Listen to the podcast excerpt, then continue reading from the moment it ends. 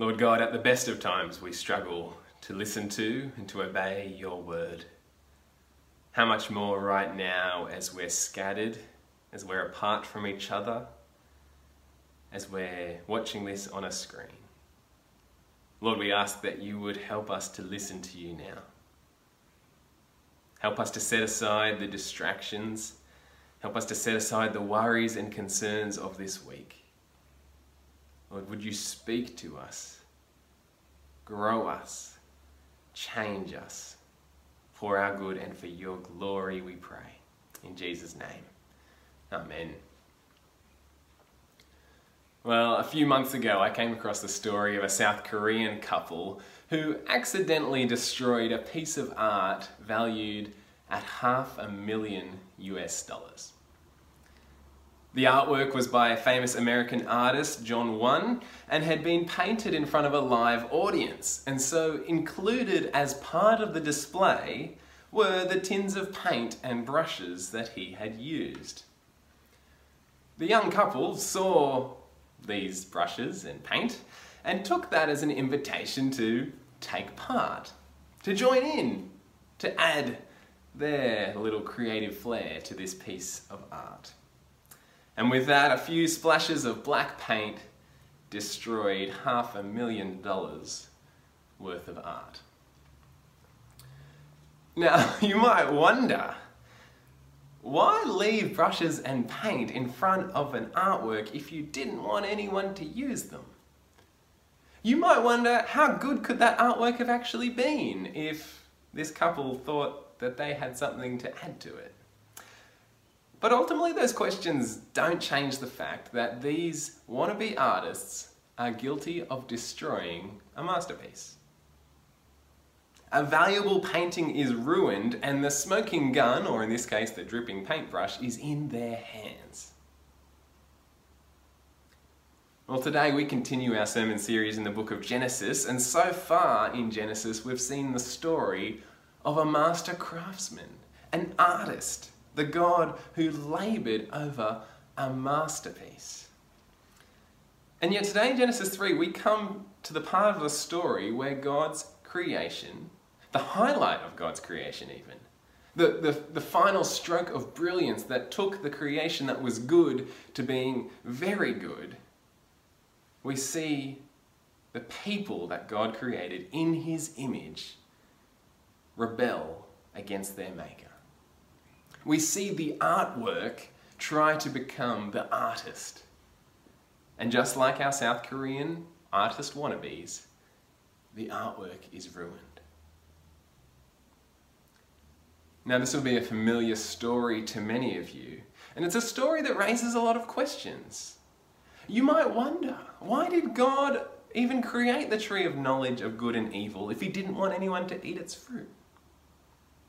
You might wonder, how good could the creation have actually been if humans could be so easily tempted to rebel against their maker? You might wonder where evil came from, if not from God. And all of these questions, while good, questions that are worth wrestling with, ultimately these questions don't change the fact that humans are guilty of destroying God's good creation. And so while we might wonder how evil got into God's good creation, where the serpent came from, or why God even created the forbidden fruit in the first place, but the thing that's most helpful for us to see is that this is our story. Adam and Eve's story is our story. Their deception is our deception. Their disobedience, our disobedience. The disorder that they experience is our disorder.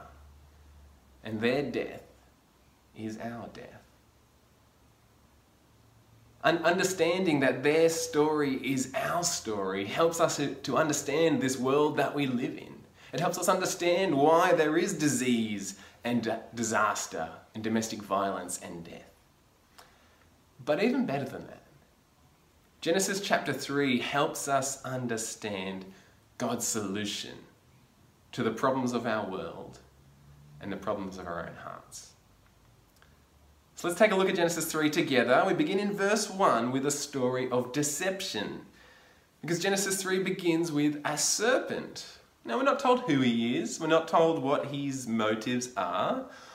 All we're told is that he's crafty, he's deceptive, and with just three short sentences, the serpent causes the first humans to doubt God's word, God's wrath, and God's will.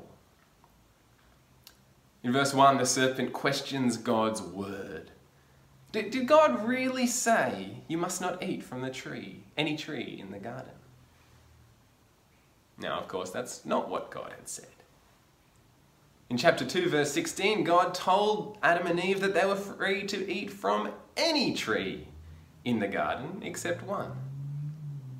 And the woman knows that. She responds in verse 2 We may eat from, uh, sorry, we may eat fruit from the trees in the garden, but God did say, You must not eat fruit from the tree that is in the middle of the garden, and you must not touch it, or you will die.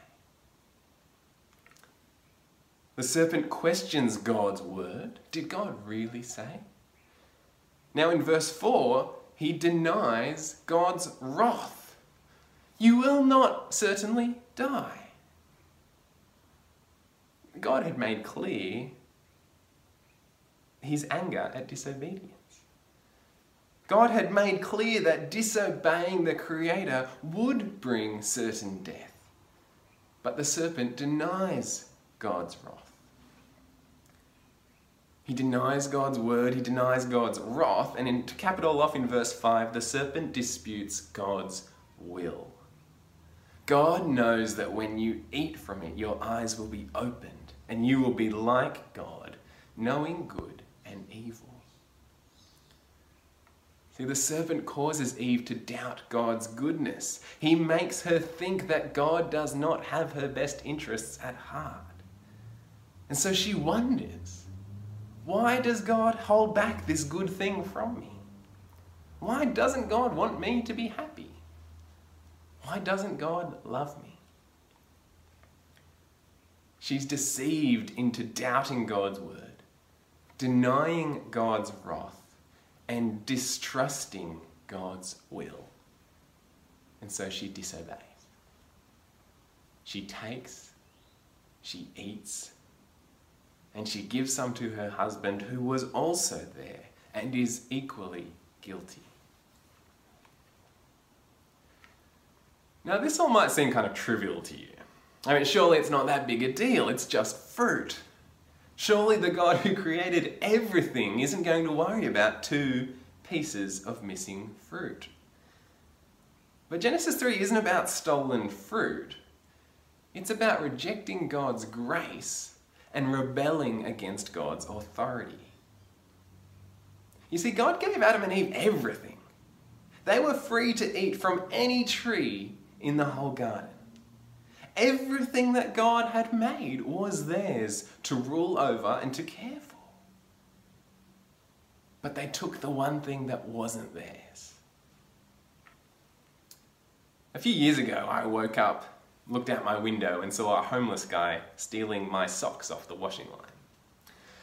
And at first, I was really annoyed by that. But then, after a while, I came to realize that anyone stealing my socks must be pretty desperate. You see, he was stealing, but he was stealing because he had nothing. But Adam and Eve had everything. Adam and Eve taking the fruit is like Jeff Bezos, the richest man in the world, coming and stealing all of my possessions. He has everything, and yet he takes the one thing that is not his. Adam and Eve had everything. God had graciously given them so much, but they decided it wasn't enough. They were already like God, but they wanted to be God. They wanted His authority. They wanted to decide for themselves what was right and what was wrong. And so do we. Because their story is our story. The deception they faced, we face.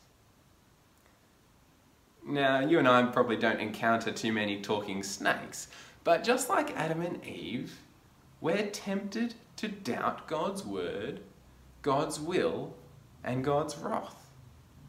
Every day we hear the voice in the media, from friends, and even in our own heads. Did God really say? Every day we're tempted to think that God does not have our best interests at heart. We're tempted to believe that God is not for us, but against us. Why else would He demand so much of us? Why else would He ask us to sacrifice so much, to deny ourselves? And every day we're tempted to deny God's wrath. We've believed the lie that God doesn't really care about sin. We've believed the lie that the things we do are too small for God to notice. Have a think do you really believe that the wages of sin is death? Do you really believe that you deserve to die for your sin? Do you think that your greed, your pride, your anger, and your lust provoke God's wrath?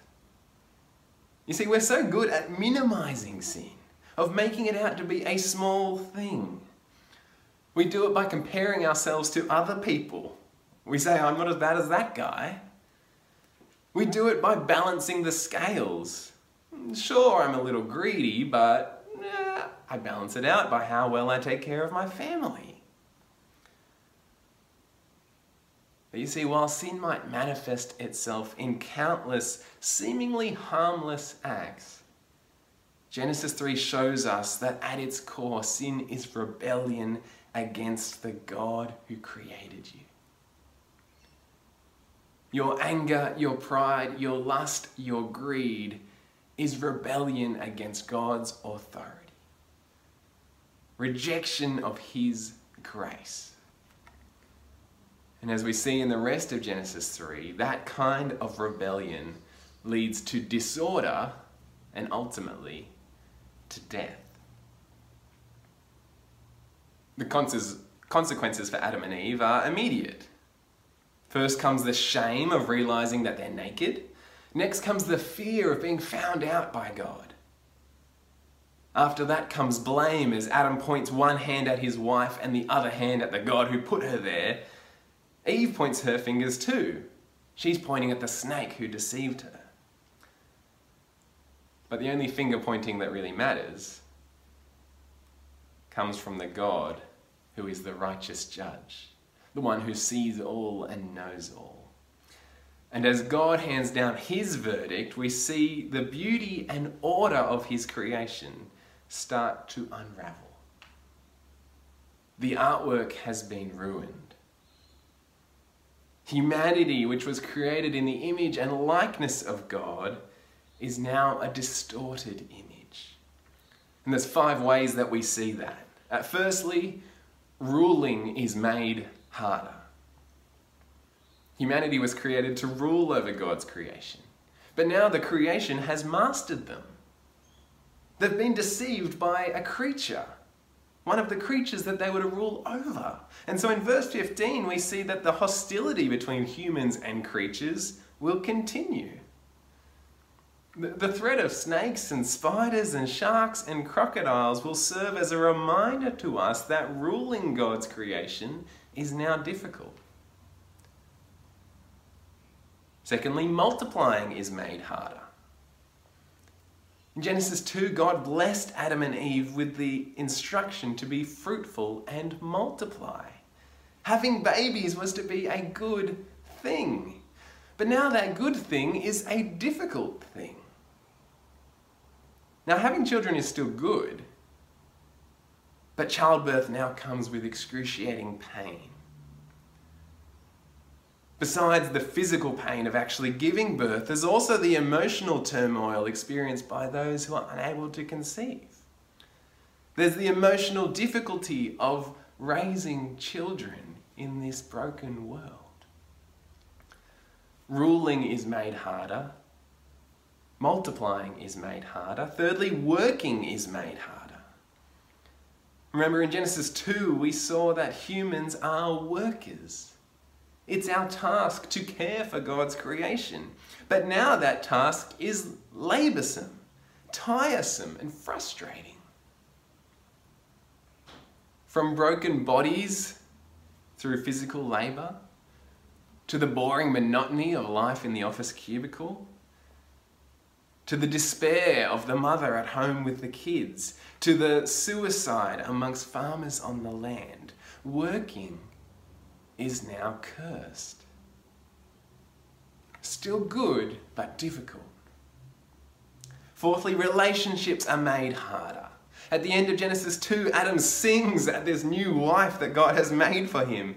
They celebrate together their security and their safety in their intimacy. But in God's words to Eve in verse 16 of chapter 3, we see how even marriage is now cursed. The roles and responsibilities of husband and wife are now distorted, and husbands and wives now strive against each other in a battle for control. Things that were are still good are now harder. Ruling is harder, multiplying is harder, working is harder, marriage is harder, and finally we see that living itself is harder. God mercifully spares Adam and Eve instant destruction, but because of their disobedience, they now will certainly die. God says to Adam as he curses him that he will return to the dust. The chapter ends with the hopeless reality of Adam and Eve banished from the presence of God, afflicted with the curse, and cut off from the tree of life. The artwork tried to become the artist, and the masterpiece is ruined. Death reigns in this world. We're experiencing that right, that right now, aren't we? We're stuck in our homes because death reigns in this world. Well, friends, this is our story. Their story is our story. Just like Adam and Eve, we are deceived into doubting God's word, distrusting God's will, and denying God's wrath. Just like Adam and Eve, we disobey God by rejecting His grace and rebelling against His authority. Just like Adam and Eve, we suffer the consequences of living in a disordered world.